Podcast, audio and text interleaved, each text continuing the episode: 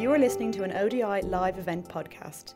You can find out more about events and research by the Overseas Development Institute by visiting our website, odi.org.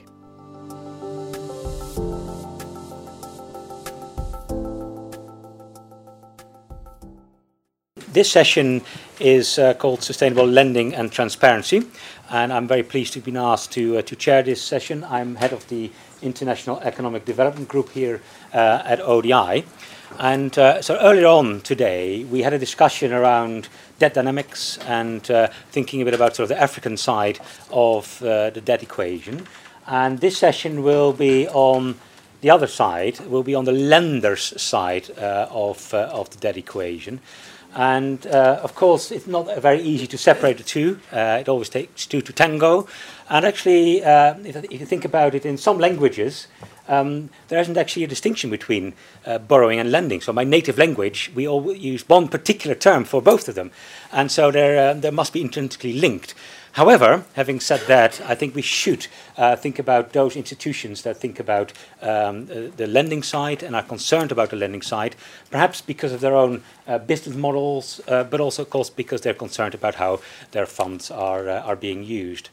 Um, I should perhaps also say that, uh, that we've had a very good explanation already that debt is a very complex issue now in, um, in African countries, and it's both on the borrowing side but also on the lending side. So there will be uh, there's a public side to this, there's a private side to this, um, both on the borrowing and the lending side. So there's public and private lending to the public and the private sector, um, which makes it a very interesting and complex. Um, and I suppose we should also be talking a little bit about um, um, uh, the more structural lending issues and perhaps uh, cyclical issues as well. So some debt crises are, are more cyclical um, and others are uh, perhaps more, uh, more structural. Um, so uh, we're interested to think about what lenders can do to avoid an unsustainable uh, sort of debt build-up. And that for us is a very important topic. Um, there are guidelines, voluntary guidelines by OECD, by others and so on, that th are thinking about this. So we want to hear a bit about those, how effective they are. Uh, we want to think a bit about how uh, debt issues can be monitored, what metrics are the lenders uh, using, um, and we want to be using uh, or we're thinking about what instruments lenders can be using uh, to avoid uh, debt pile-up in particular situations.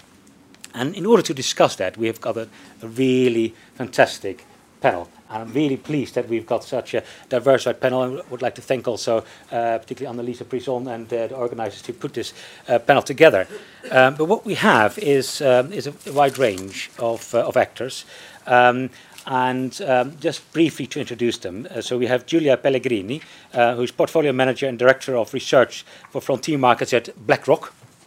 Um, we then have uh, Ruurd Brouwer, who is the CEO at the TCX Fund, and I think that is uh, it's spun out of FMO, the Dutch Development Organization, if I'm correct, um, and thinking about local currency uh, uh, solutions.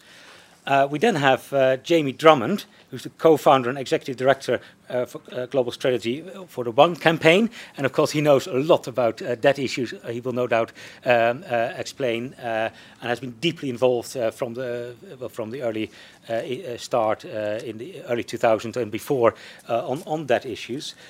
we then have Yannis uh, Manuelides, uh, if I pronounce it correctly, who fortunately has stepped in uh, at last minute to, uh, and he's part of an ad hoc committee on. Um, uh, uh, on, on GDP-linked bonds, and we'll be talking about those issues. And finally, we have um, um Judith Tyson, who is the lead researcher on international capital flows uh, at Overseas uh, Development Institute discussing these particular issues. So we're really pleased to have this wide range of, um, of presenters.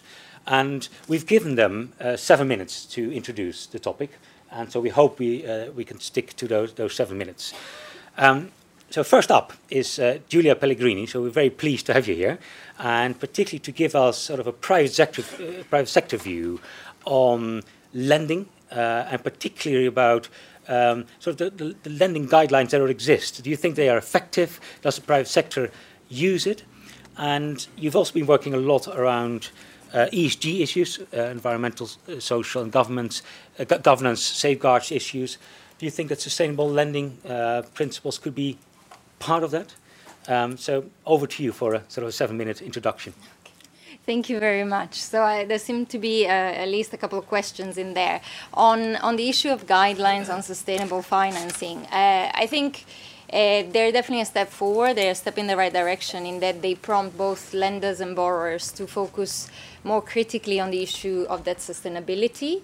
Uh, of course, critics out there will come up with things such as um, they're simply guidelines, they're principles, can they be enforced? They seem to look mainly at official bilateral creditors.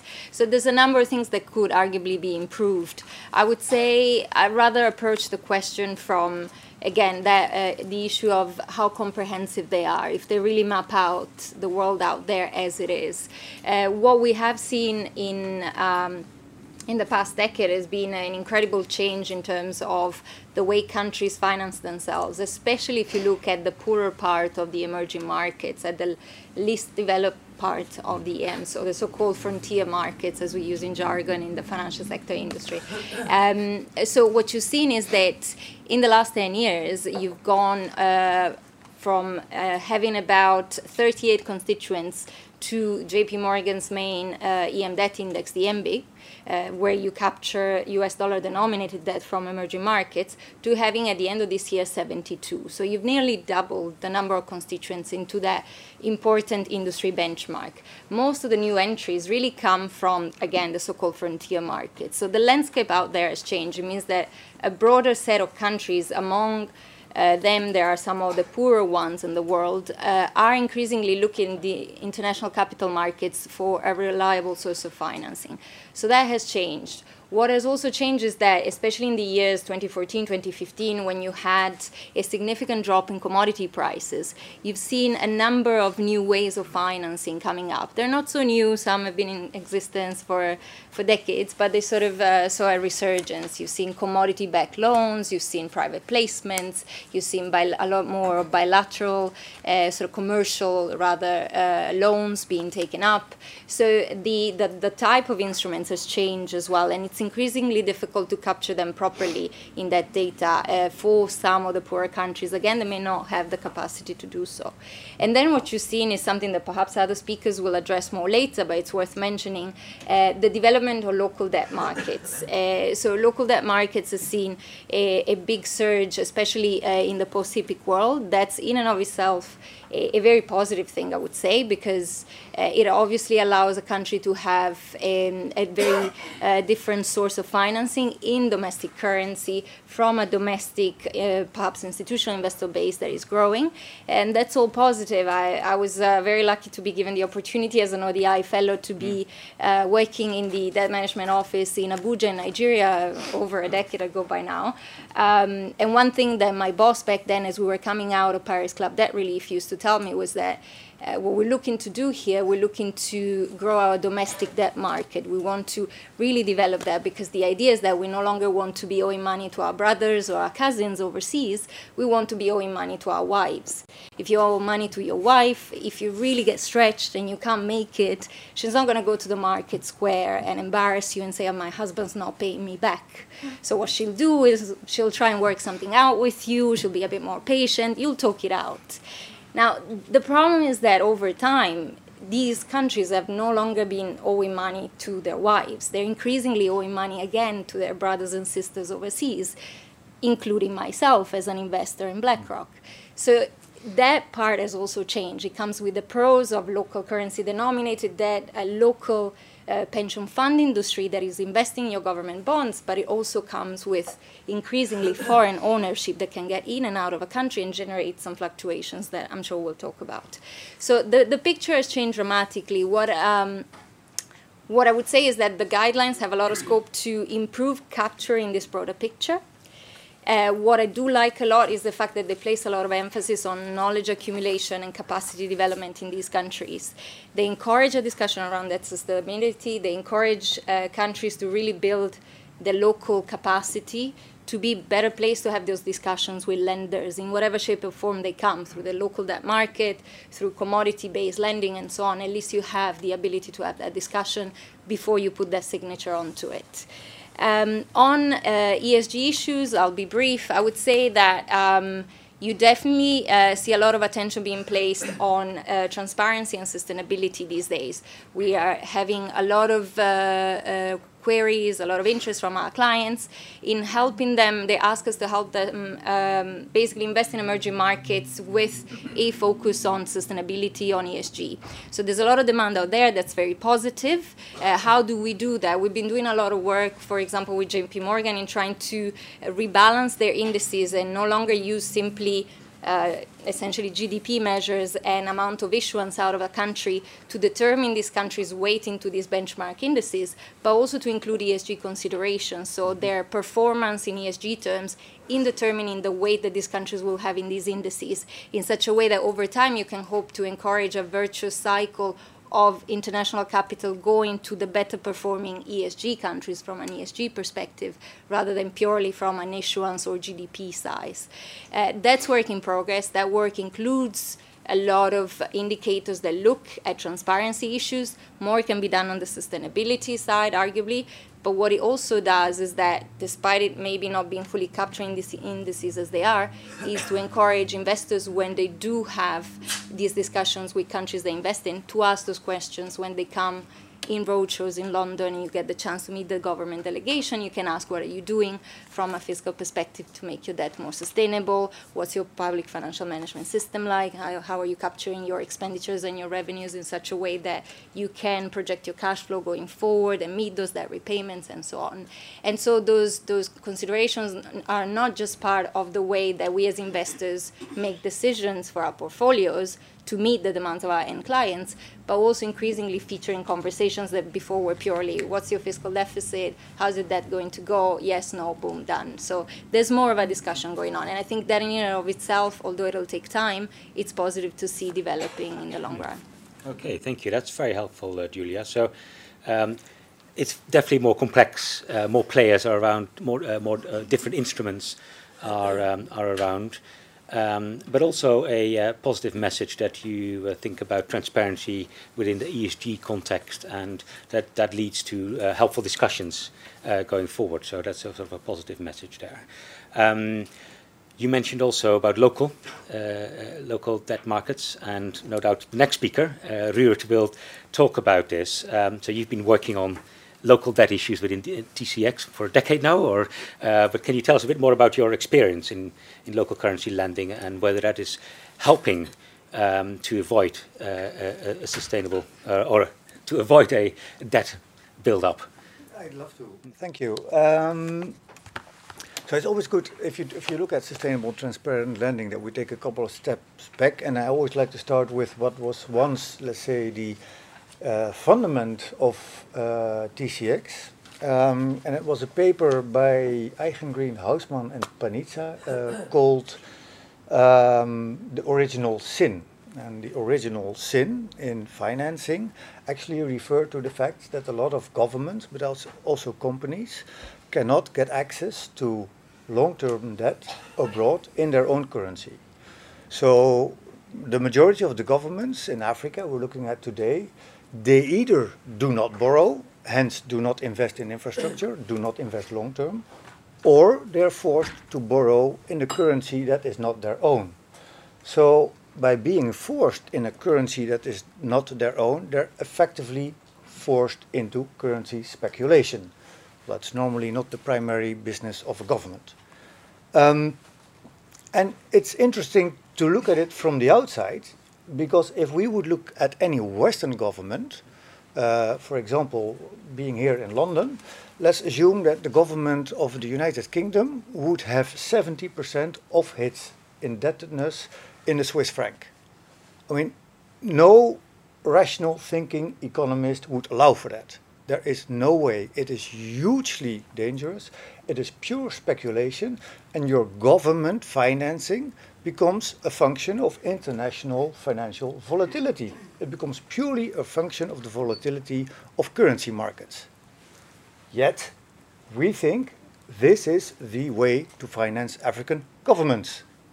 Because ultimately, and that's an important one, even if you look back at the basis of our Bretton Woods institutions, the first loan ever made by the World Bank was to the government of France in US dollars. And that was not because the French government needed US dollars, that was because the balance sheet of the World Bank was in US dollars. So if you'd be looking today at the lending, be it from IDA, ODA, all of the OECD guidelines are based on dollar thinking. So one of the core issues we have in terms of sustainable and transparent lending is donor-centric thinking. We have dollar balance sheets, we have pound balance sheets, so we're definitely not willing to take the currency risk. We push it down to our clients. I mean, at the end of the day, beggars can't be choosers. So I think this is one of the key issues that should be addressed and actually is addressable. And even the IMF, we use IMF data to do research whether this is addressable, and it is as long as you have maximum diversification and you use local interest rates. So instead of offloading the currency risk to the recipient governments, you can, instead of doing a 30-year dollar loan to the government of Sierra Leone at 0.5%, also issue a 10 to 12% Sierra Leone Leone debt. It allows the government to actually go into long-term financial planning because they know for the next 30 years, yes, I'll be paying 12% on my Leone instead of the 0.5% on my dollar, but I can actually predict the cash flows needed. Today, actually, Sierra Leone is a fantastic example. In 1516, the Leone depreciated 50%. For the government, the Ministry of Finance, it means they need to double their tax income to pay back the same amount of debt. The vast majority is IDA, to pay back the same amount of aid. So whereas the original purpose of this IDA, ODA, OECD and all the other lending is to create economic growth, a significant side effect is actually that it causes economic instability. It forces the governments into short-term crisis mode and, as we heard earlier this morning, it takes the energy away from capital investments because short-term crisis needs short-term solutions, so we do not engage in capital expenditures. No, we postpone them. Hence, this is one of the key questions, I think, if we look at sustainable and transparent lending to be addressed, because it is solvable. And there I'll briefly uh, share some of the experience we've had as TCX. Um, currently, we have a long exposure on about 50 or 60 uh, local currencies globally. Um, we're partly financed by governments. The vast majority of our funding comes from the like of the uh, multilateral and bilateral development banks. And our purpose in life is to allow them to lend to their private sector clients in local currency.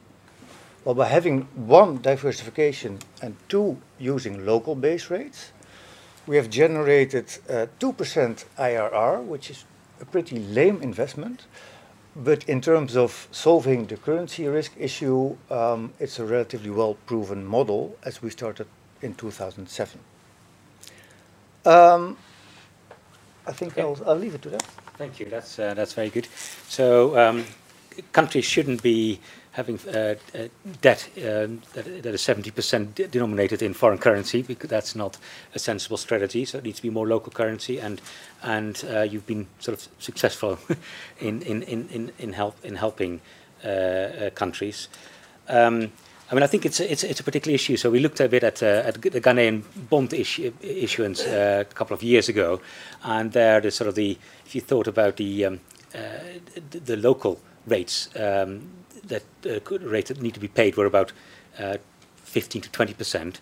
On on uh, foreign bonds, international sovereign bonds, it was about five to seven percent at that, at that at that stage. Um, but but having devaluations of uh, 10, 15 percent a year uh, would do away with with quite a, quite a lot of the um, uh, the advantages in going to foreign currency and and sort of your uh, you're thinking about local currency, so having a, having local currency lending is, is perhaps a, a, a, useful way forward, and I, I, suppose we can we can be uh, discussing that a bit more in, in detail. Um, so, that's been really helpful to think about a, private perspective, perhaps also sort of a public-private uh, perspective that TCX is. Um, let's now go to um, uh, one campaign and Jamie Drummond. And uh, so you've been in the uh, uh, discussing debt issues for a long, long time, um, and also uh, are discussing a lot about transparency uh, as well. And so perhaps we can take the two together. Is what is the role of transparency in in helping to avoid the next unsustainable debt pileup? And um, and perhaps other issues that you'd like to bring to the table on this this topic about sustainable and transparent lending. Thanks, Derek, and uh, thanks ODI for organising this. And uh, uh, apologies, I might have to spend one or two minutes just giving a bit of background, and then I'll I'll go more to the direct subject here. Um, uh, so I have been working on this for, for, a long time, as have others in the room. I know, um, but um, about 20 years ago. 80,000 people were organised by civil society groups from around the world to surround the G8 summit in Birmingham, and it led to one thing led to another. We uh, we ran a successful campaign that led to HIPC, the enhanced version, um, and MDRI, um, and then further and later on countries like Liberia. And I remember Antoinette talking with you. 10 years ago, and uh, one of my favorite quotes of all time was when we described it as an IMFing outrage that um, uh, Liberia was excluded from the uh, program for a period. So it was great to see you then join the IMF after that. Um, and um, and uh, the, the, great irony, I, I, I, mean, I just the elephant in the room, is that we all were here having all of these exact conversations, apart from some of the the new, uh, uh, admittedly, the new range of, of creditors in the room. Um, uh, but we were having so many of the same conversations 20 years ago. And the purpose of campaigning around the year 2000, as it was, was to uh, evoke a unique amnesty moment something by definition that only happens every 2,000 years.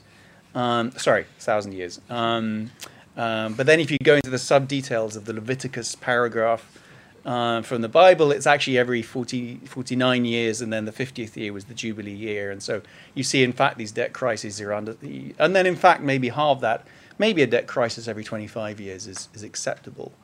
Um, if it is indeed the case, and I think it is, uh, that we're entering one uh, at risk, at high risk of entering one now, that's every 10 to 12 years. So the, the nuclear half life of crises is getting shorter and shorter. Um, and um, it's avoidable. Um, but we are about to not avoid it. Um, and why is that happening?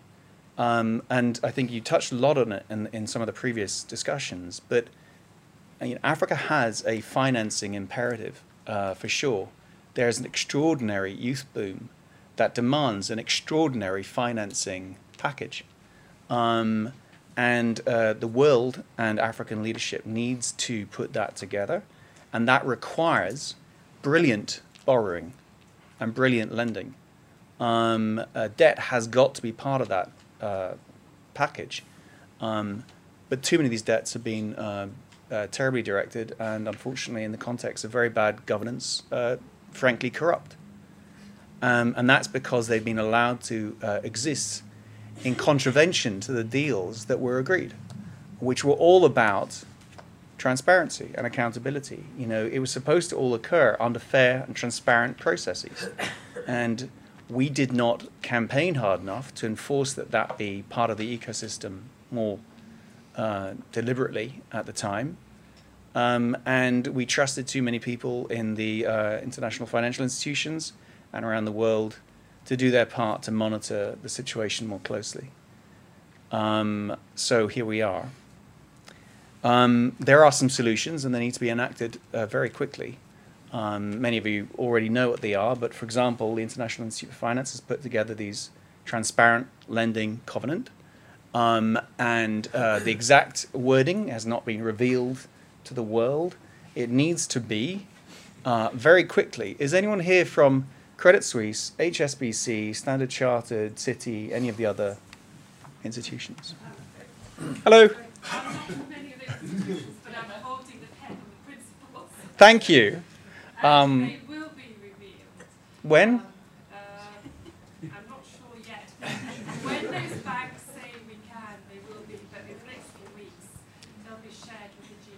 this is a very important moment, um, and this is what campaigning is also about. Thank you. Um, so, uh, in my mind, the conference just uh, did a very good thing. Um, so, um, we need to work together to help those be the best they can be, get them agreed as quickly as possible uh, by the G20 and elsewhere, because every single day is a possible new Mozambique debacle. Every single day they do not exist. Um, some other uh, malfeasance could be taking place. And we do need a sense of urgency about it. These kinds of conversations are extraordinarily boring, as we all know. Uh, sorry, we are all fascinated by it, but most of the world is not. Um, it is dry, it is technocratic, it is anti democratic, therefore, because it is so dull. People don't find it very hard to be interested in these incredibly important issues we're discussing. And that's why the year 2000 was very helpful, because it forced a very boring process into feeling like it had to give birth and actually have a result. Um, we need to create that sense of drama, to front load the sense of drama before the crisis occurs. And, and we need everyone in the room's help and this conference's help and ideas to dramatize the actions required to avoid this crisis actually occurring because it is inexorably going in that direction right now.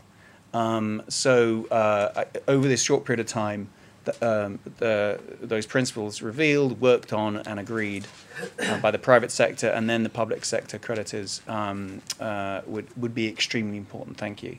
Um, the other part of this is this information needs to live somewhere in an ecosystem that makes sense, that people can easily use. You know, the anti corruption campaign is in Mozambique. The investigative journalists are risking their lives trying to find this information out and hold people accountable. So it behooves us to make it as easy as possible for them to do their jobs by making this information as accessible and available as possible. So, whether it be the IMF or some other institution, we need to ensure that there is someone providing that global public good so that the intermediaries using information, um, as well as the markets, can, can access the information and make the right choices and hold the right people accountable. So, there's a couple of things. It's, it's, it's about the guidelines, it's about some deadlines to force things to happen, because otherwise they won't um, and, and, and the G20s and, and the spring meetings, and there'll be other moments. And it's about helping our, our colleagues on the front line, front line get the information they need in good time. I'm sure we'll come back to some of this, so I'll finish yeah. there. Okay, well, thank you, Jamie. So, uh, a warning to us all. Um, so, we are thinking, uh, need to be thinking about the next debt crisis. We w- perhaps walking into it, and um, it is avoidable, as you um, uh, as you say. Um, and so we need to listen to to also I think what you're what you're what you uh, you're, you're saying, and it's really important to think about transparency. We need to be more transparent, and probably will give you the the word later on uh, bit to explain a little bit more on what exactly is uh, um, uh, you're um, you're thinking about. Um, very good. So um, let's go to the next speaker, um, which is thinking a bit more about. Um, uh, uh, sort of also cyclical debt. Um, and you know, no doubt are going to tell us that it's not just cyclical issues, also structural issues. But it seems like a very good idea to think about GDP indexed uh, uh, bonds, so that basically you lend and, and you allow governments to pay back more when, when they're doing well, and you, and you let them pay less. Uh, when they're not uh, when it's not going well in the country. So that seems to be like an issue that we've been working on that for quite some time. Stephanie Griffith Jones has been a, a, research associate here at ODI working on these these issues. So we'd like to hear from you a bit more about a renewed uh, momentum behind this and how this can uh, perhaps help us to uh, to avoid uh, uh, under, um, sort of unsustainable debt pileup in African countries. Thank you. Thank you very much uh, for having me. Yeah. So. Um, I, I had some slides with um, with graphs, but uh, if they're not, uh, it's not possible to mount them. That's. Oh, so is it this? No, this is this is my telephone. Oh, oh, okay. There you are. Um, I don't know how you can. Uh, oh, there you are. Uh, so uh, anyhow, this is. Um, I think this is. Uh, it's a country in the grips of terrible debt, or, or, what's going to happen to me if I overstep my seven minutes.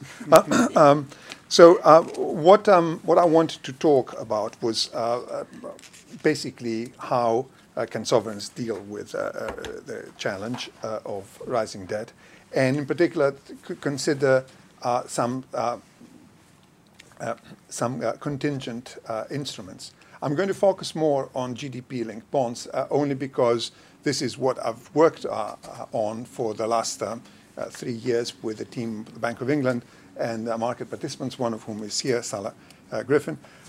and um, we, tried to sort of regenerate the discussion that's been around by circulating a, a legal term sheet and uh, to basically have uh, the market and issuers tell us what they thought about it, or what, what, what it would be like to issue this. Um, and the debate has been actually, I think, very useful, and and it has, uh, uh, uh you know, lots of very interesting things have come out. At the uh, my last slide has a, a set of references for those who want to to read more on that. Uh, but I'm also going to tell you a little bit more about other contingent, uh, uh, uh contingent instruments. So, I don't know what I'm doing there. I think, okay. Let me just put them all uh, here. So there, there, are basically um, three policy aims. The first is for these contingent instruments, the first is to increase the, the fiscal space of sovereign issues in times of economic downturn. So that is very important because by doing so, you avoid uh, defaults. And defaults are always very costly uh, because you know, they just don't affect the sovereign, affect the whole, the whole economy. Um, and, um, and also by, by bringing them in, uh, we, you, you, you bring a better pricing for the fixed rate bonds, uh, uh, we think. Uh, the second thing is that they, they focus on the long term um, potential of an economy. These are uh, GDP-linked bonds. Are the proper bonds, and they, they fluctuate both the principal and the interest, the coupon they pay. They fluctuate with uh, the movements of the GDP, uh, but they are meant to be long-term, 15, 20-year bonds, and therefore the investor uh, really buys into. It's like buying a share in the country. You know, it wants to prosper uh, uh, and support the country long-term, and so it aligns the uh, the interests of the sovereigns uh, uh, uh with long-term investing, and and it, it, forces the sovereign to focus on long-term economic policies. Um, so, uh, and we think that this is true for both domestic and international investors. Now, very important for the other topic that we're considering, namely transparency, is that this depends very much on accuracy and reliability of data. Uh, and the um, uh, both issuers and investors want reliability and, and soundness of data, and uh, they uh, investors want uh, they to be able to compare. Now, we think that this is very important because it also helps uh, the fixed rate bonds. You know, if you're a fixed rate uh, investor, by having more granular detail on what's happening in the economy, you can you can price better your fixed rate bond. Um, so we think that this is also very important, and and, and the, the IMF has uh, uh, you know guidelines for uh, what how you should be publishing uh, uh, GDP, and um, and complying with that is in a way a sends a signal uh, to the markets about the way the country intends to deal with transparency.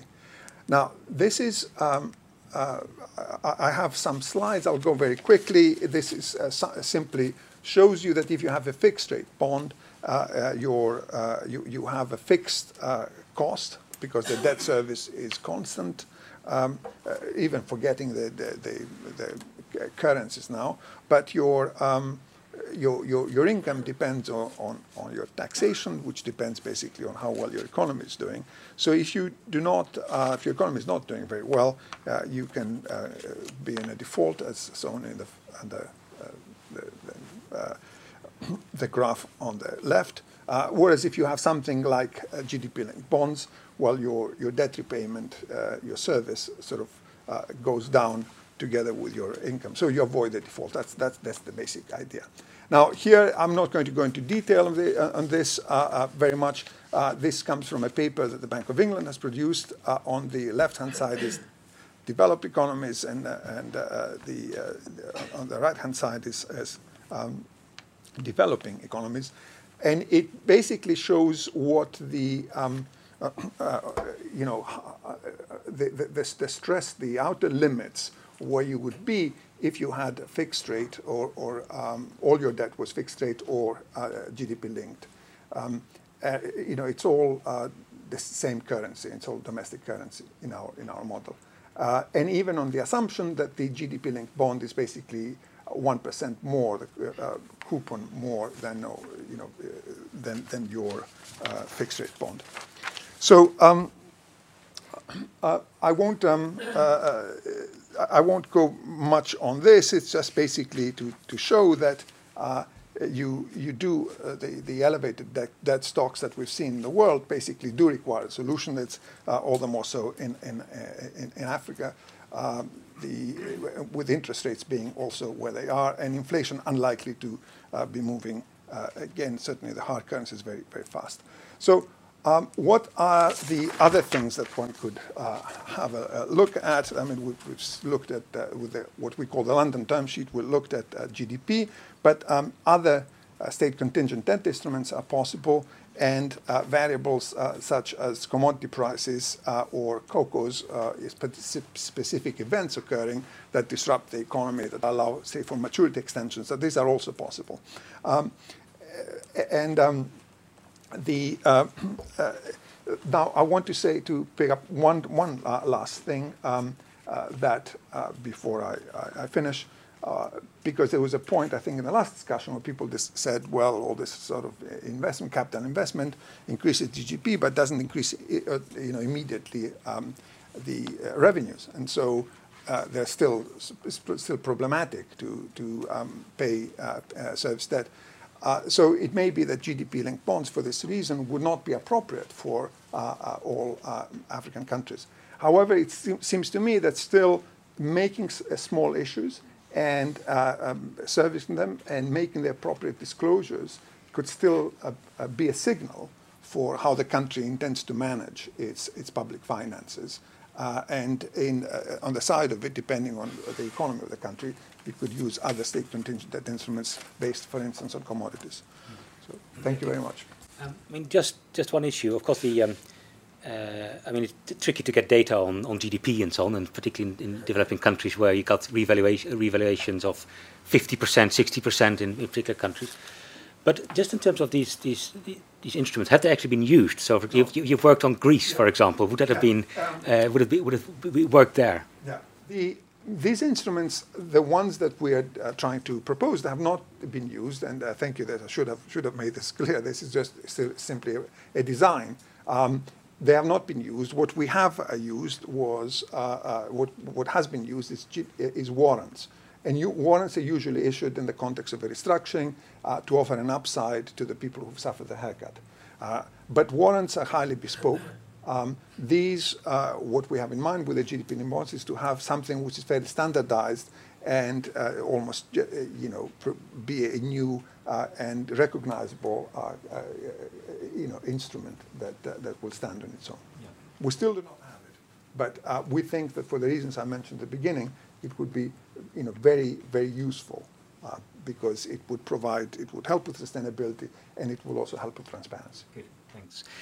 Um, so we've heard about GDP index bonds. Um, what other financial innovations are there, uh, Judith, to help us with, uh, uh to avoid an unsustainable debt pileup? Um, so um, I wanted to um, uh, uh, to spend the time here talking about policy and policy support, and particularly um, in the context of the rise of private finance, which I think we've seen discussed here, and particularly the fact that private finance is becoming much more predominant um, in uh, both sovereign debt, but also, uh, I don't think it's been particularly brought out, but if you look at the data, it's also in, in the corporate uh, uh, borrowing uh, corporate finance markets in developing countries as well. So we're seeing a significant expansion of private private finance. Um, and what it means for that to be sustainable. Now, some of those themes we've already hit on, but the, the criteria that I would put forward to describe sustainable private finance would be very broadly that it supports structural transformation. Uh, but in order to do that, it needs to be cheap, it needs to be long term, and it needs to be stable. And stability here is ideally anti cyclical, but certainly not pro cyclical, uh, and also low risk. I'll come a little bit uh, uh, more to what I mean by that um, in a moment. I think in the context of, of debt um, sustainability and, and private finance and it's the riskiness of it, it's important though for us to understand that the majority of private finance remains in FDI. In fact, more than 50% of all uh, international capital flows to uh, sub-Saharan Africa in the last 10 years has been in FDI. And in many ways, that's an ideal form of finance. It, of course, is quite sticky. It tends to be low cost and it often goes directly into private private finance, which helps with economic growth. So, you know, a little bit of moderation when we look at some of the debt ratios. Uh, Uh, FDI is, of course, a very important thing to support from policy, and we're seeing a lot of it still. But some of the new finance that we've been discussing in this conference is, is far from ideal. And I think Greg did a great job of describing the problems with it in the last session, which is it's expensive, it's pro-cyclical, and in particular it's highly risky because it's predominantly, in fact in many, uh, in some things like the Eurobonds, exclusively in hard currency. And so this is almost the opposite from the sort of finance that we would like to see. Now, I think if we take the assumption, though, that we need private finance, and I think there's a, you know, there is a consensus around the need for private finance to meet, meet the SDGs, we need to turn around the sort of finance that we are seeing mobilised to make it sustainable under those definitions.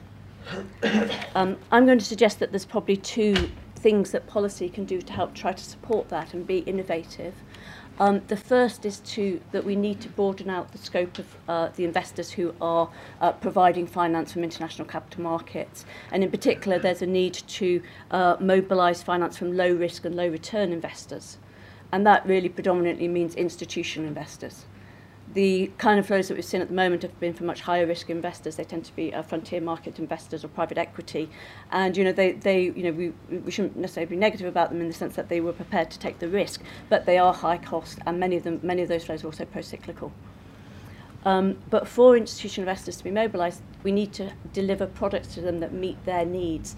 And these are investors who have high levels of fiduciary responsibilities towards um, often small investors in develop, developed countries.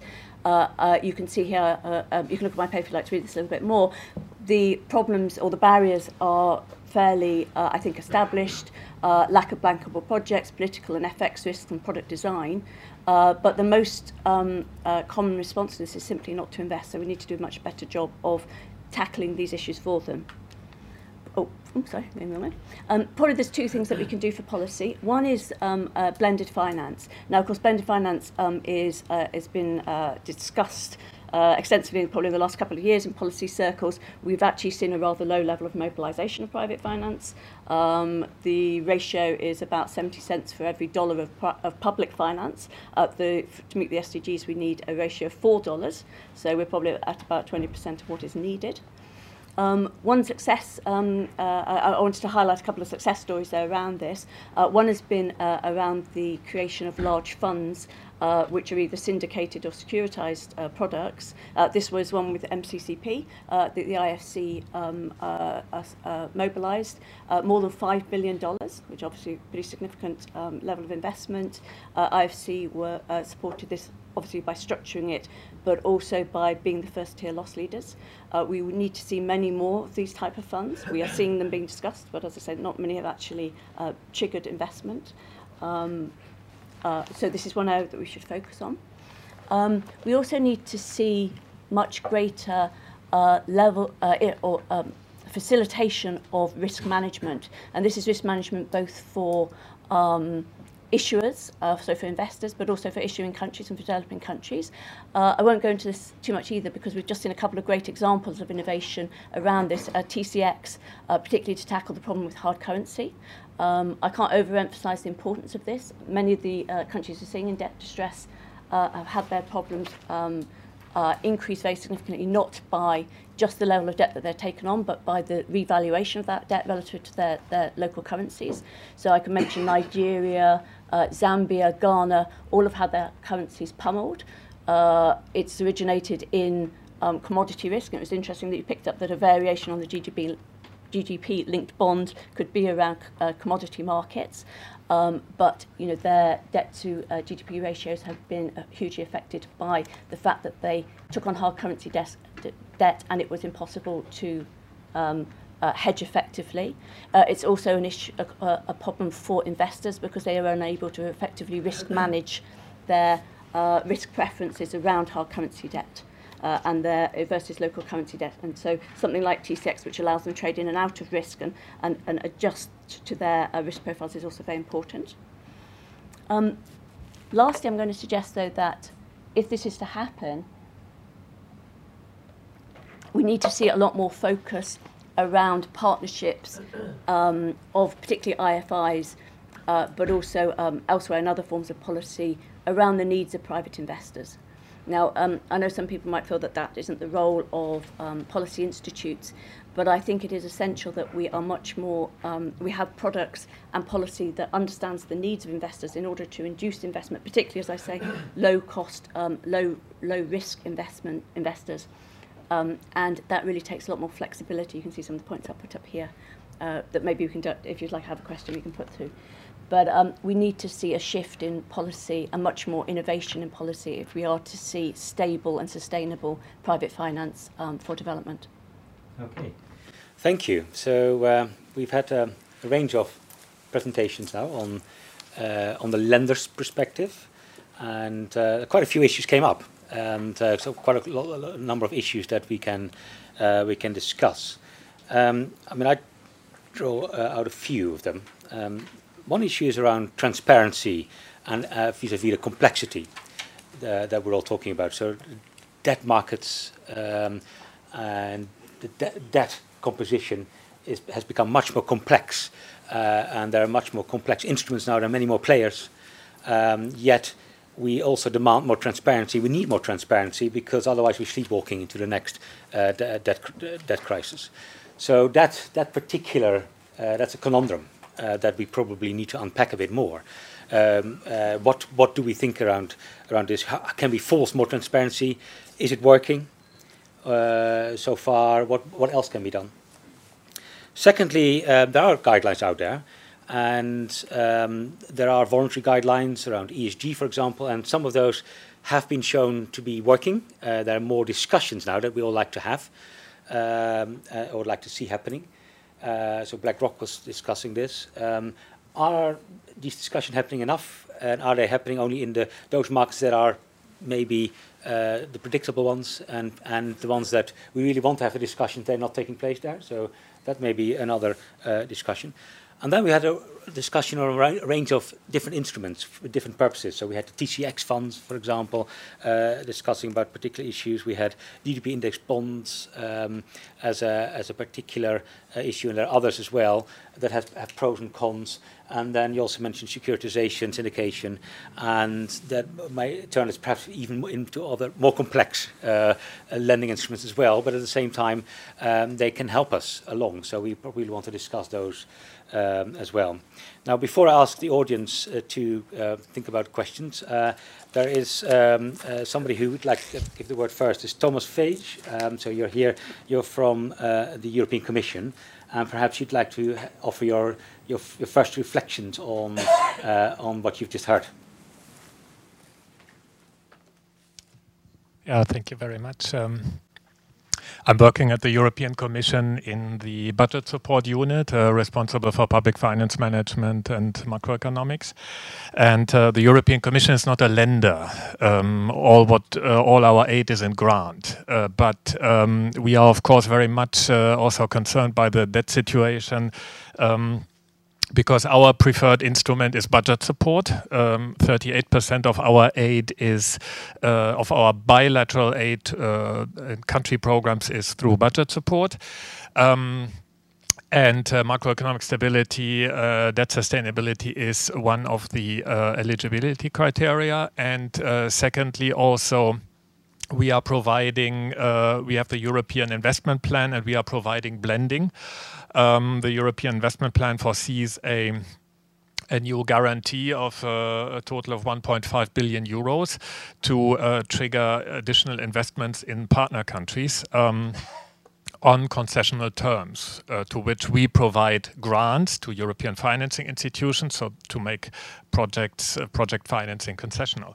So this is, of course, important for us, and uh, in this context, we are also uh, the Commission is also um, collaborating within the G20 uh, group, for example. Um, my uh, points are uh, I would first of all like to, to thank the panelists for the interesting uh, contributions and perspectives. And um, my points are a bit um, related to um, one one would be on the transparency agenda. How could we? What else would need to be done? How could we ensure uh, compliance?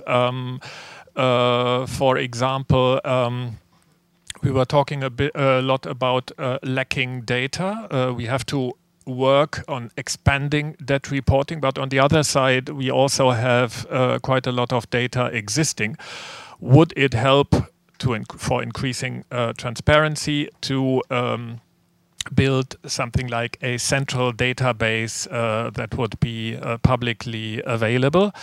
Um, what would the private sector think about that? What are limits between um, transparency and uh, and ensuring competition? Um, and then on the issue of uh, compliance, how could we build in, for example, uh, checks and balances in that um, lenders are uh, obliged to report and at the same time borrowers are obliged to report in a way that would enable that would enable cross checks about uh, about uh, loans, uh, a little bit like uh, the the model of the extractive industries initiative, that would allow cross checks where we could um, enhance uh, reliability of data. Um, that would be uh, that would be one line of. Um, of thoughts and what could be what would you think could be the role also of the um, yeah regul re of the regulators um, um, in this on this transparency agenda. Um, and um, yeah uh, then uh, for um, the private sector we had the issue this morning about uh, the point about Mozambique. And uh, what struck me in the Mozambique case is that um, the um, loan did not, the loans did not even uh, pass by the parliament. So it's an accountability question here. How can we ensure that also the private sector, and I think there the guidelines, uh, the voluntary guidelines for the private sector have to be sufficiently concrete, that the private sector also respects um, um, the regulations of the partner country in terms of accountability and uh, loan approval, um, and insists uh, on that as an additional as an additional check. And then finally, I have a question on the um, GDP indexed uh, uh, bonds. Um, how do you deal with the issue of moral hazard uh, in that uh, in case where a country has a, a, GDP index protection that may be the discipline in terms of uh, macroeconomic stability and fiscal consolidation uh, would, would deteriorate a bit? So there's some very good points there uh, already to start off with. I mean, although you don't give grants, you can work with, with lenders. And uh, so we were working uh, at some point on this V-FLEX uh, uh, instrument where you think about IMF uh, working together with the Commission, for example, around around these issues. And, and it was really appreciated by some of the ACP, the African, Caribbean and Pacific states, um, that that was being done. So uh, but some pointers as well and questions really to the panel. So that's been really helpful. Now, I'd, I'd like to ask um, um, the audience uh, if you have uh, questions. Perhaps you can uh, introduce yourself um, uh, br briefly and then make a, a point or a question. I will take about three or four and then go back to the to the panel. And I'll start on that side, so my left of the audience. So, Mark, you were first. Hi, my name is Mark Bohlund. I'm an Africa economist for Bloomberg Economics here in London. So my question is on these uh, GDP-linked bonds. Uh, I believe there are some in place already. Uh, you know more about them, but I just want to ask uh, primarily Yannis and Giulia, what is the investor interest in this? I mean, it makes a lot of sense in many ways to have these instruments, but I personally get the impression that not a lot of investors are uh, you know prepared to take on this risk or know how to price this risk. So I'm guessing you've been in touch with, you know, discuss these matters with some of these uh, investors and potential investors, and I'd just like to hear your view on that. Thank you. Good. That's a good question. Um, is there anybody else who'd like to ask a question? Uh, so there are two points already on GDP index bonds. Um, if there's nobody on that side, then I'll probably go uh, perhaps on the, behind there, the lady at the, the back.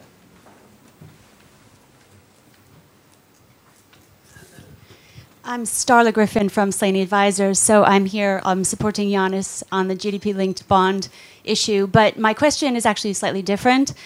Um, with respect to FDI investment, I agree that that's the best kind of investment for um, the African continent.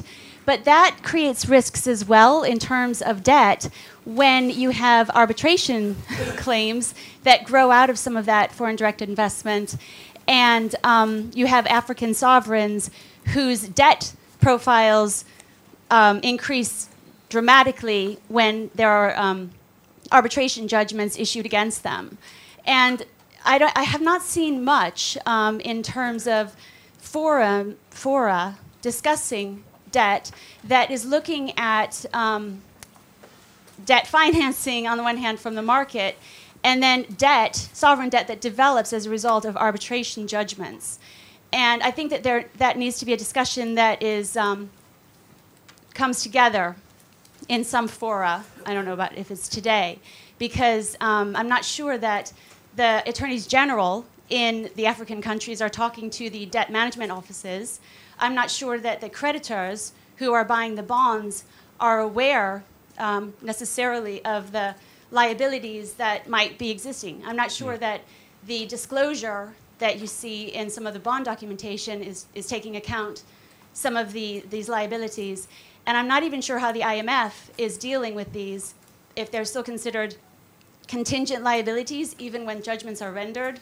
Um, and I think there are a lot of issues that, that are surrounding the, these F, FDI prompted arbitrations. So that's just something I wanted to raise as, as an additional issue for yeah. Okay, later. thank you. Um, gentleman here.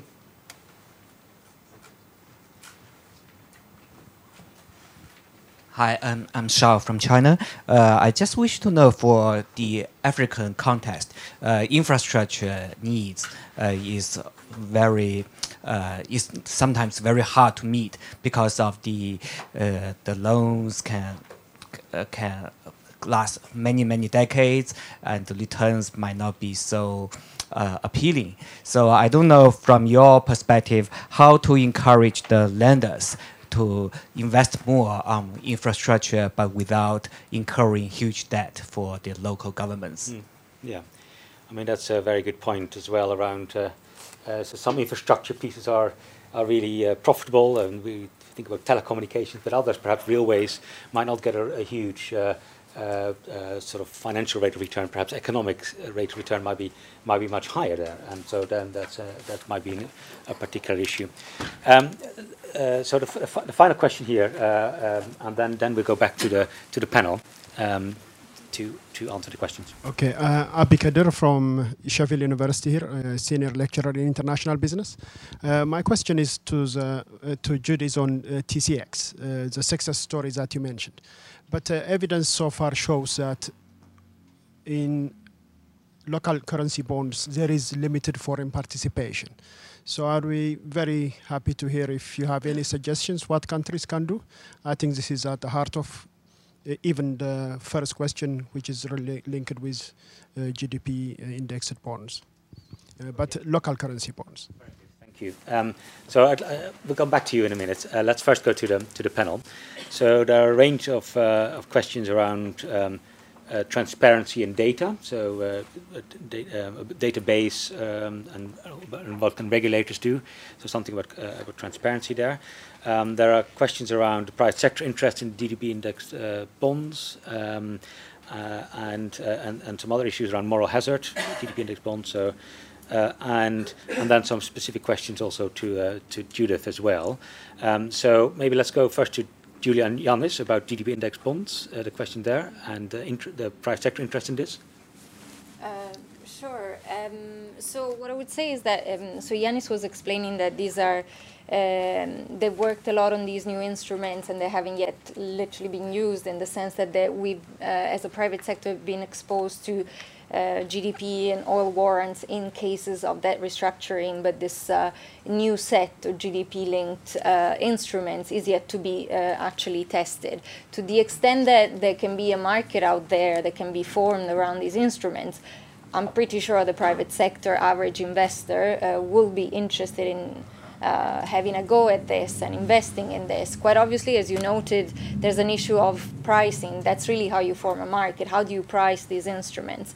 And for that, essentially, you have you have two problems. You have the issue of data uh, availability and reliability that we sort of touched on before, and that cannot be overemphasized. Uh, if you have a GDP linked instrument, you need to know that you are relying on reliable GDP data that comes out of uh, countries you may not know very well firsthand that may be experiencing all sorts of data issues uh, in and of themselves. So that complicates the matter. And the second thing is liquidity. Uh, at the start, any of these instruments will most likely be rather illiquid uh, single issues, which will make it difficult for any private sector player to really price this and, and create a market around it. So to that extent, any uh, sort of program around uh, international financial institutions supporting this with a more fully fledged uh, program that supports these new in instruments could be a way to create a market. I'm thinking also of a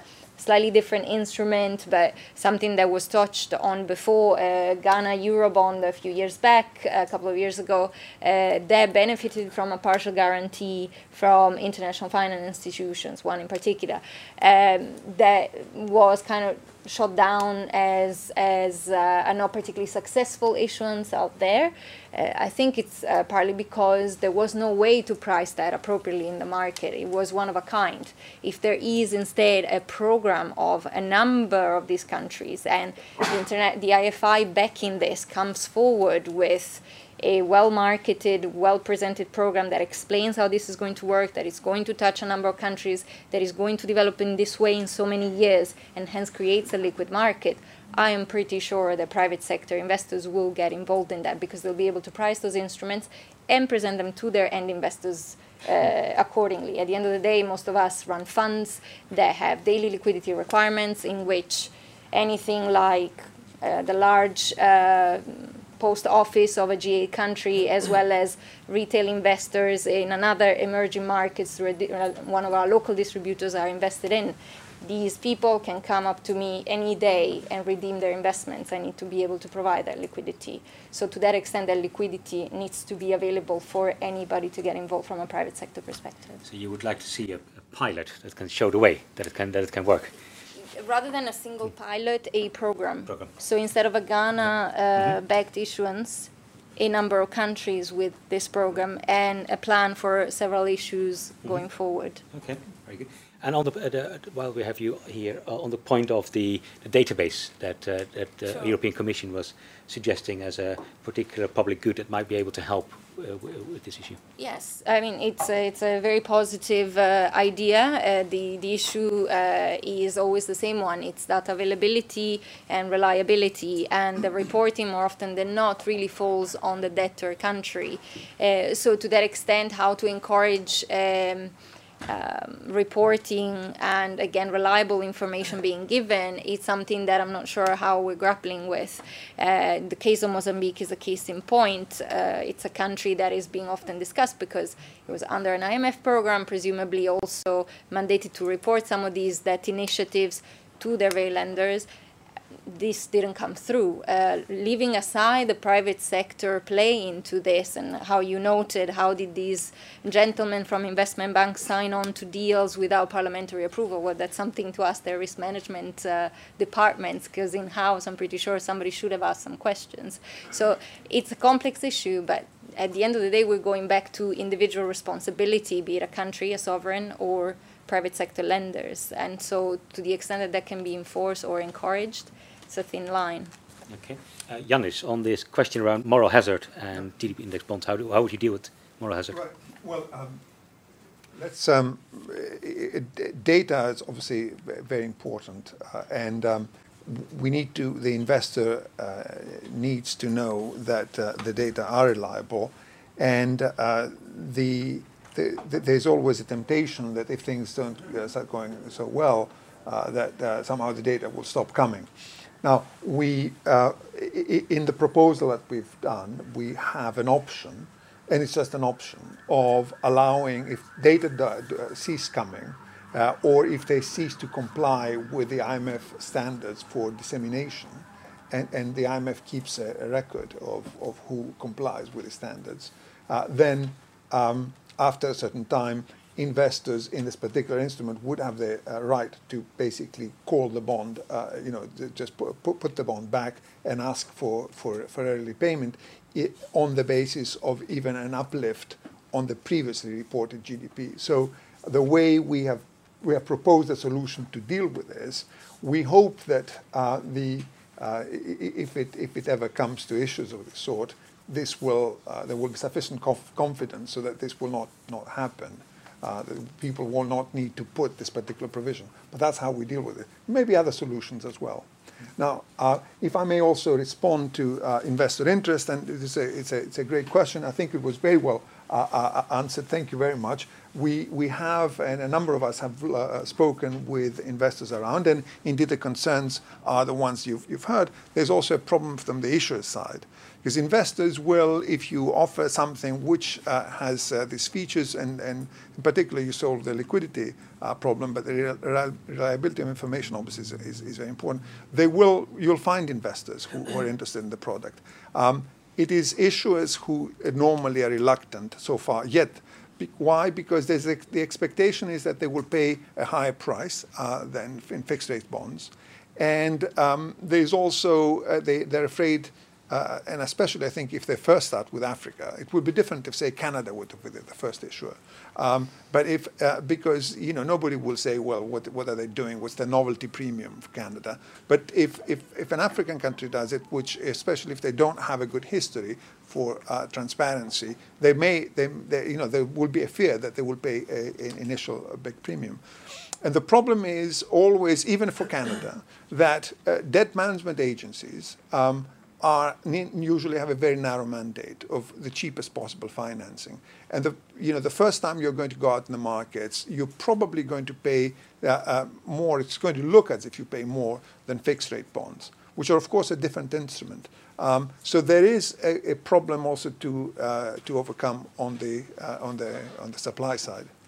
Okay, thank you. I mean, just you mentioned data availability quite a number of times, and uh, so multiple regulators, and perhaps Jamie also wants to comment to this this particular point. So certainly, certainly, given your remarks early on that there wasn't enough transparency, so what what are the steps that can be taken now to sort of get a step change in tra transparency around these the, uh, the lending issue? Well, so one of the things is a lot of information is available and not particularly well used, and then there's lots of information in these kinds of sub components of the ecosystem that might be potentially transparent but they're not going to the right cafes or pubs, or th- th- there's some sort of cultural problem where the communication is not occurring. And I say that, for example, it's recently come to our attention that the Mozambican, uh, you know, debt issue, um, the RFP went to you know all the likely banks. They all knew about it. Uh, one of them went with it, but why didn't one of the other 19 that didn't go with it say to a mate at the IMF, "Did you know about this?" Why didn't that happen? What is the problem in the ecosystem that means that that piece of communication did not occur? And if it's not going to occur because people just think it's a, probably a good thing to let people know, it has to be mandated and enforced in some way if people aren't going to be responsible in that kind of circumstance. So, yes, we're going to have to have more and more of this. You know, it'd be great if everyone behaved well. um, but yes, it's going to have to be mandated more and more. In terms of a public debt data registry, something like that will have to happen. Um, somewhere like the IMF will have to host it. Um, no one at the IMF wants to because it's a lot of work, but someone's going to have to do that job on behalf of providing this global public good. And um, beware all the unintended consequences of that. I'm sure there'll be lots of things to figure out in terms of what sort of data is uh, relevant there. Um, the um, the transparent lending covenant um, is a good start, um, and it's it's it's got to be encouraged along. It's obviously a voluntary um, process. Have no doubt that campaigners will be approaching places like the City of London to try and do something that's not voluntary. Um, and so the quicker and the better the private sector works out um, things that work, the better the ultimate mandatory measures might be. That's what we found from other things that we've worked on, other areas of transparency we've worked on, not in the debt space, like in extractives. Uh, so, um, yeah, yes, get ahead of this, invest in it now, don't slow it down, uh, put your best people on it, um, and be smart and, and, and, and move on it as quickly as possible. Get the right norms together. Very helpful. Um, then on the question from the Chinese gentleman, um, to uh, financing infrastructure, uh, which uh, which might be useful for growth and transformation of an economy, but might not yield a lot of uh, returns initially, uh, and indeed need a lot of capital uh, for it in, foreign currency capital. So what are the solutions there? How do you deal with that? Judith first and then Ruurd, perhaps? Um, uh, on infrastructure financing? Okay. Uh, infrastructure financing, I think, it, I mean, it's quite a complex question, um, and there's a number of parts to it, but some of the, the, slide hit on some of the points. There's a number of critical barriers. One, of course, is, is the lack of bankable projects. Uh, the average time to prepare, uh, not even to, uh, to, not to build, but simply to prepare a project is six years. You know, most private investors are, are not prepared to wait that long. Uh, the execution problems in developing countries are high. Uh, they're projects that are highly susceptible to political risk. We mentioned there that it's absolutely one of the critical problems uh, that deters investment. Um, and so I think there's probably a, a financing model which is about the uh, uh, preparation and execution of a project must remain with IFIs primarily, possibly through blended finance. But there is an opportunity to then syndicate it where projects are mature and operational operational. That's probably the, the short-term answer. Um, so can, I, can I take a couple of other points, yeah, or you want to you switch want to make, one more point? Uh, yeah, let me let me um, edit because I want to hand over to uh, Red to on local currency bonds okay. as well, particularly. Um, on the on the on the uh, transparency and sort of standards for private investors, I'm pretty cynical about it, uh, and I'm cynical about it for a good reason and a bad reason. The good reason is we do need to understand that private investors are not accountable. You know, their accountability is not to developing countries. Their accountability is around their fiduciary responsibilities to investors and shareholders, and to their regulators. And those constrain what they can do, and they define their responsibilities, and we need to be very respectful of that. Um, that's not to say that they are, within that context, they are not making investments to lose money or not to have it repaid, but that you know their accountability lies elsewhere, and we need to be you know cognizant of that in, in our dealings with them.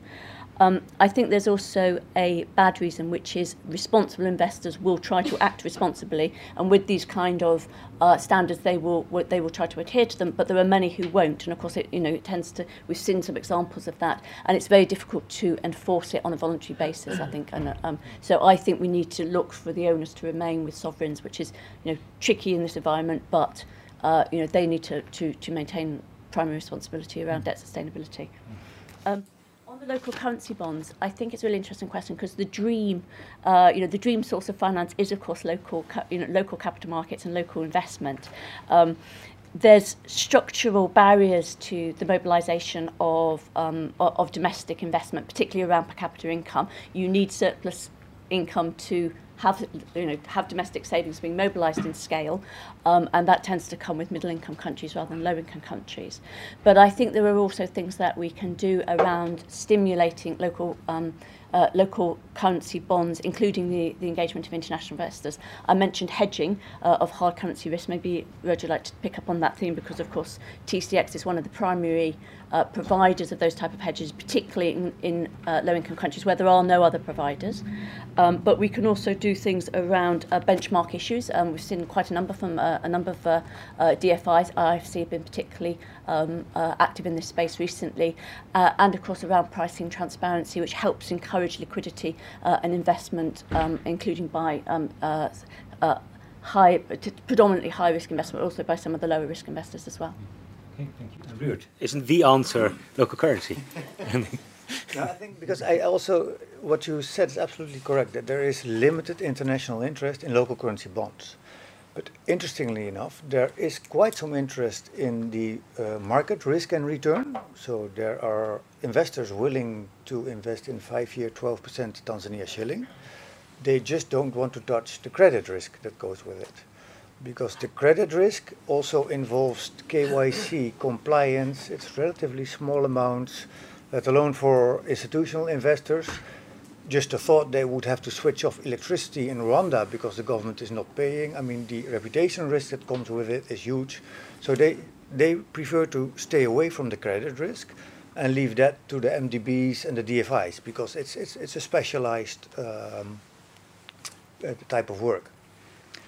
Now, interestingly, when we were running into, let's say, the limits of our capacity to grow based on our, our, current capital, we were more and more actively seeking for ways to offload the currency risk. So we're sitting on this book of, I think, 25 African currencies.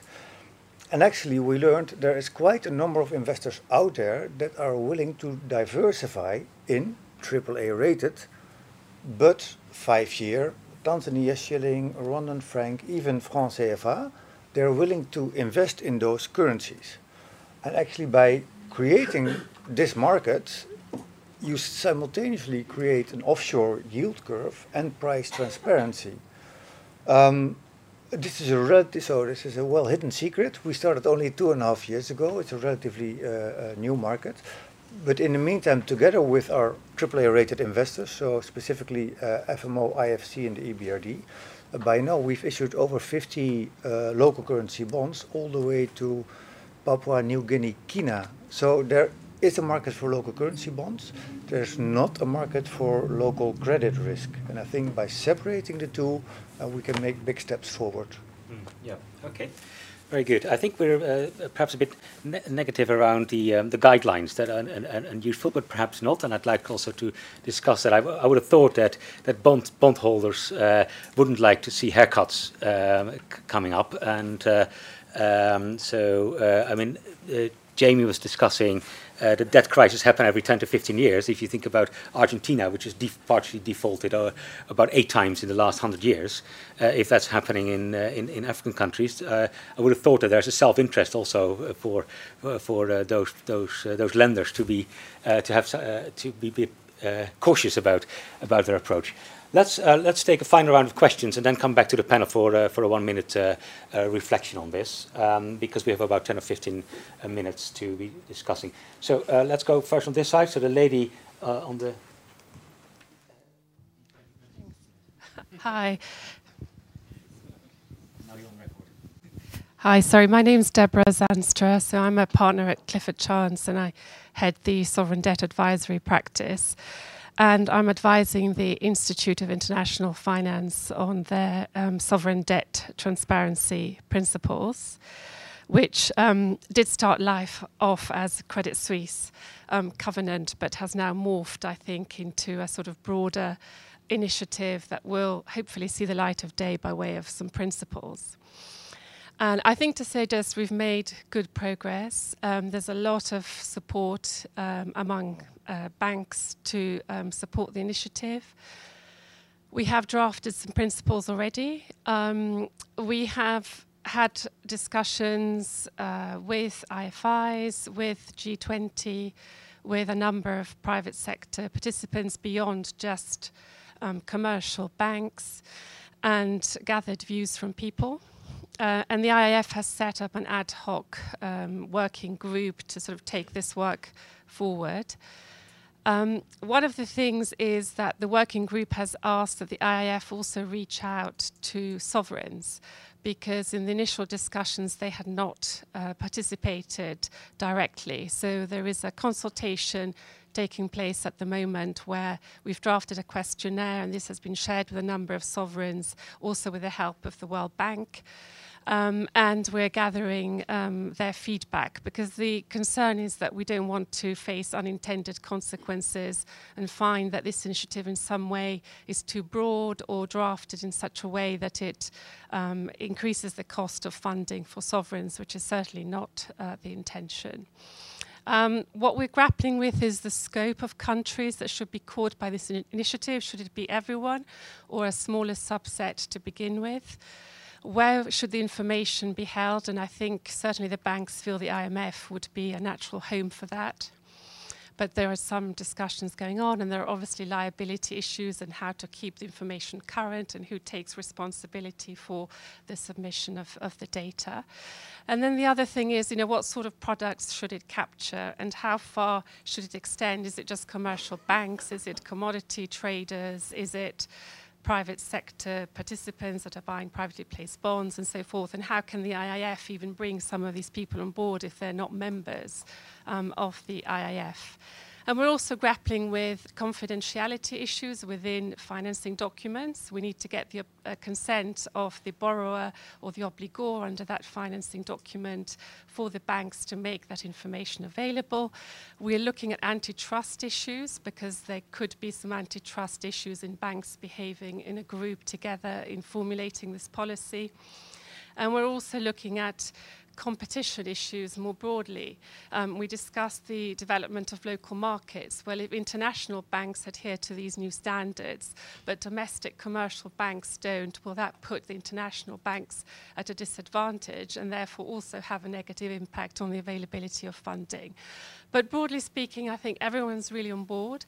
The discussions with the G20 have focused more around how much these principles should acknowledge debt sustainability and how much the private sector should agree that they will look at debt sustainability issues as determined by the IMF and World Bank in evaluating their credit decisions.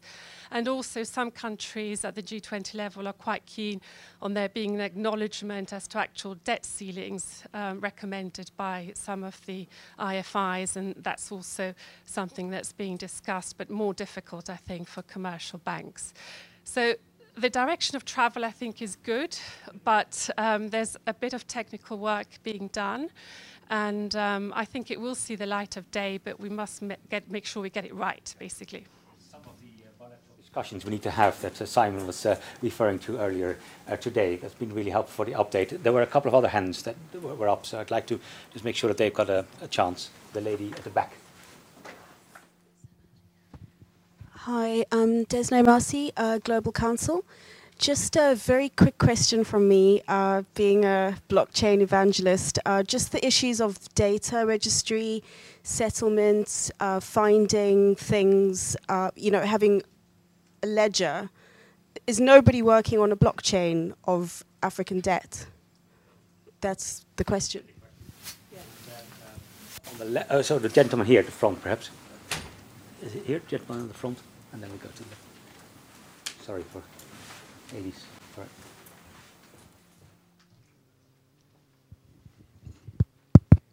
Hello. Uh, thank you very much. Uh, my name is Godfrey Datima from Uganda, Commissioner Debt and Policy. Just wanted to have two clarifications. One on the defaulting country, that is, I think, Mozambique. Uh, I'm wondering why processes to do with defaulting cannot be let take their own course through arbitration. Why the drama, why the demonstration, and so on? What message are we sending and to who? The other one on the recent successful innovations for private innovation, for private innovations. I just wanted to know where this has happened. In Uganda, we've had some private partnership uh, infrastructure developments, of course through direct, foreign direct investment. This is to do with hydropower uh, generations. It was successful in that it took off, it got implemented, but the rates proved too high. For that matter, we've been restructuring it with certain donor funding. So within that region, African region, where has it been successful? Thank you very much the left, there were two hands up. Thank you. Uh, Gary Forster from Publish What You Fund. Um, we're actually about to launch some work this week um, around multilateral and bilateral uh, DFI transparency. Um, obviously, that's only a snapshot of the total investment and, and debt space, but it does give us an opportunity uh, to develop a best practice around um, transparency in this space. What I wanted to know from the panel is where they would like to see the most sort of energy invested around transparency, because you could look at it in terms of the things that are being invested in, the actual activities, uh, where those are happening, the sectors those are in, um, and, and the kind of information that's currently reported to the International Aid Transparency Initiative, um, the standard, uh, which holds a registry of over $2 trillion of, of transactions and flows, and actually does cover um, debt flows as well, just for the, just for the room. Um, you could start with looking at transparency around the mechanisms and the instruments themselves and how they're structured, uh, the risks, the returns, etc. Or you could focus on the impact and the effectiveness of the actual things that are being invested in. So I just wanted to know from the panel where they would start if they were looking at that. Find the final question here, gentleman at the front. Thank you. Uh, thank you. Uh, my uh, question goes to uh, Mr. Brouwer. Um, you know, the domestic debt of, of uh, countries, uh, I think, is also suffering from the original sin syndrome. Uh, the reason is that since 1996, when the HIPC initiative started, there has not been any threshold for sustainability of domestic debt. And even with the revised framework that the World Bank and the IMF came up with, uh, which became effective July 1st, uh, 2018, um, there is still no threshold for domestic debt sustainability. So, and uh, of course, uh, even when you uh, look at the requirement for reporting of uh, debt statistics, up to now, both in the IMF and the World Bank, uh, the issue of domestic debt reporting, there is no comprehensive work uh, where you can see any Uh, reliable figure for reporting uh, domestic uh, debt.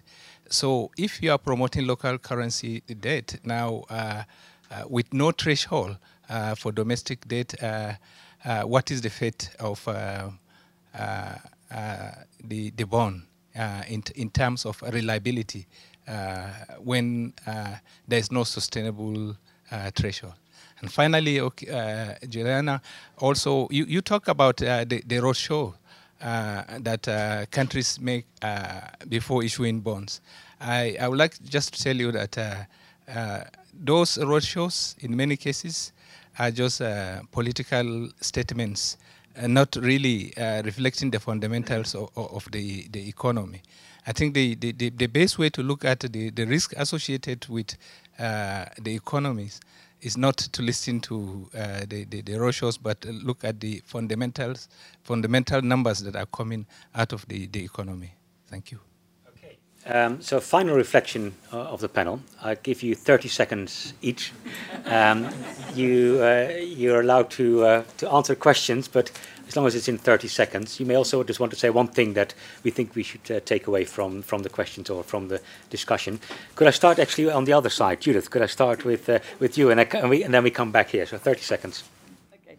Um, I'm going to reiterate that I think uh, that raising or mobilising private finance is absolutely essential. That there aren't any other realistic sources uh, of the scale that is needed to meet the SDGs, um, and we need to focus on policy that balances the risks and rewards of that for developing countries. Um, let me. Uh, uh I'm also, I'll also reiterate specifically to your point that I do think that local currency markets are the, uh, the nirvana. Um, in, in relation to your question around should there be a threshold, maybe there should be a given threshold, but markets have their own threshold because part of the issuance of those bonds is around credit risk. And so that will be assessed. And I think there is reasonable pricing transparency within local markets, so on stock exchanges and within governments. It's not always captured when you look at some of the international levels, including, of course, corporate debt issuances, which, as I mentioned, has been quite significant. Okay. Thank you. Yanis.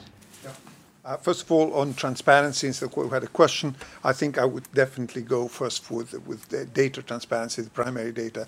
Uh, let people draw the conclusions about what uh, um, what the consequences are. People can always have healthy debates, but once we have reliable data, uh, then then we can have the debate, the policy debates about uh, what's what's best, uh, um, what investment is best. On on the domestic debt, uh, I want to say our, proposal for GDP-linked bonds was to be in domestic.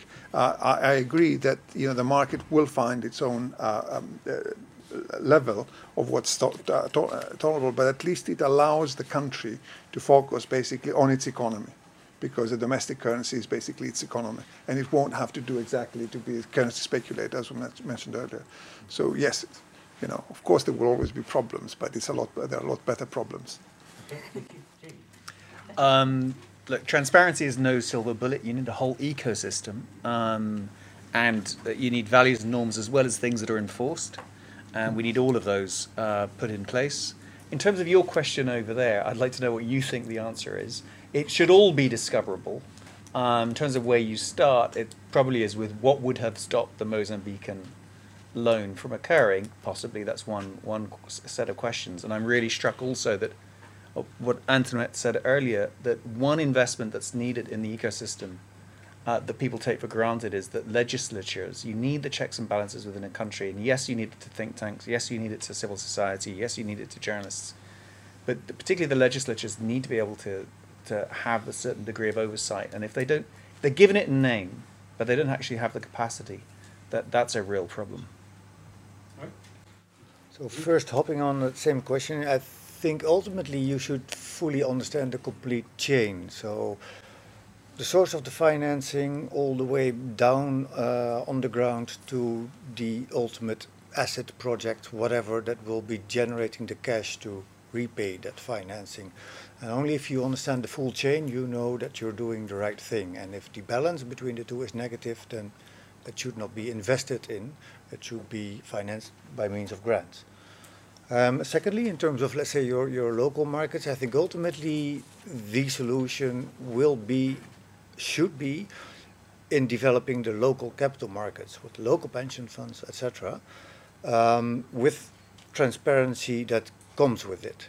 And I think there too, in terms of when you have your negotiations with uh, IMF or IDA or whomever, um, it's also your turn to get rid maybe of the uh, what was it the orphan uh, uh way of thinking and just push back and say guys stop pushing your dollars to us. We don't earn dollars. We earn cedis or whatever. That's what we need. And I would love to help you. Giulia. Well, I'm very lucky in that uh, most of my uh, most of the wrapping up points have been made by my fellow panelists, so I don't have much to wrap up on. So I use the opportunity to get back to Baba Musa's question on roadshows and local development, local markets development. On roadshows, it's really just a dance, a dance where countries get the opportunity to put the best picture forward and tell us about their plans. And then we get to ask questions about those plans. But it's our responsibility, and I can tell you most of my peers in the industry will do that, to then ask those questions and travel to those countries to find out if the picture being represented is actually truthful or not. And it is the responsibility of the borrower to give us truthful information and it goes back to the data issue.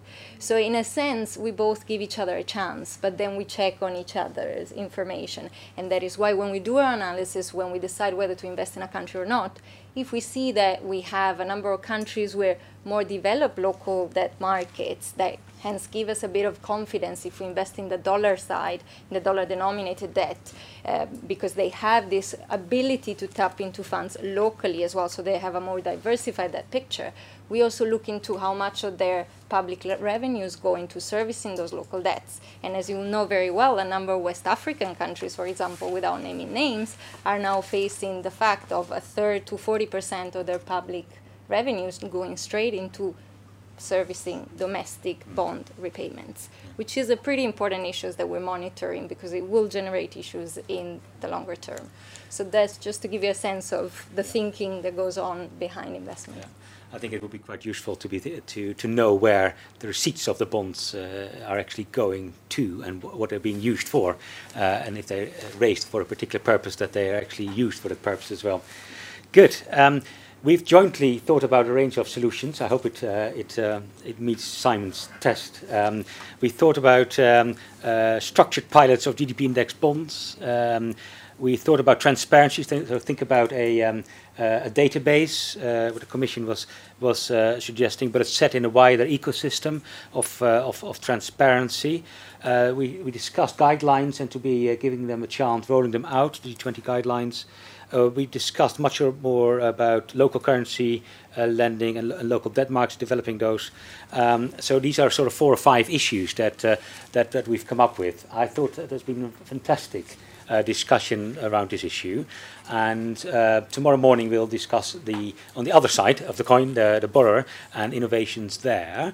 Um, and uh, all I need to do now is is uh, two things. So first to say that uh, Raja Khan is going to be here in about 10 minutes to be giving the keynote um, of, for this conference at the evening and uh, so we can all go outside uh, for for a few minutes just to relax um, and then then come back. But the final final thing is is that I'd like to think, uh, of course, the, um, uh, the, the panel session. Um, uh, the, the, organizers, so Annalisa and Shakira, but uh, first and foremost, um, those who presented here. so a big applause for our panel. Thank you.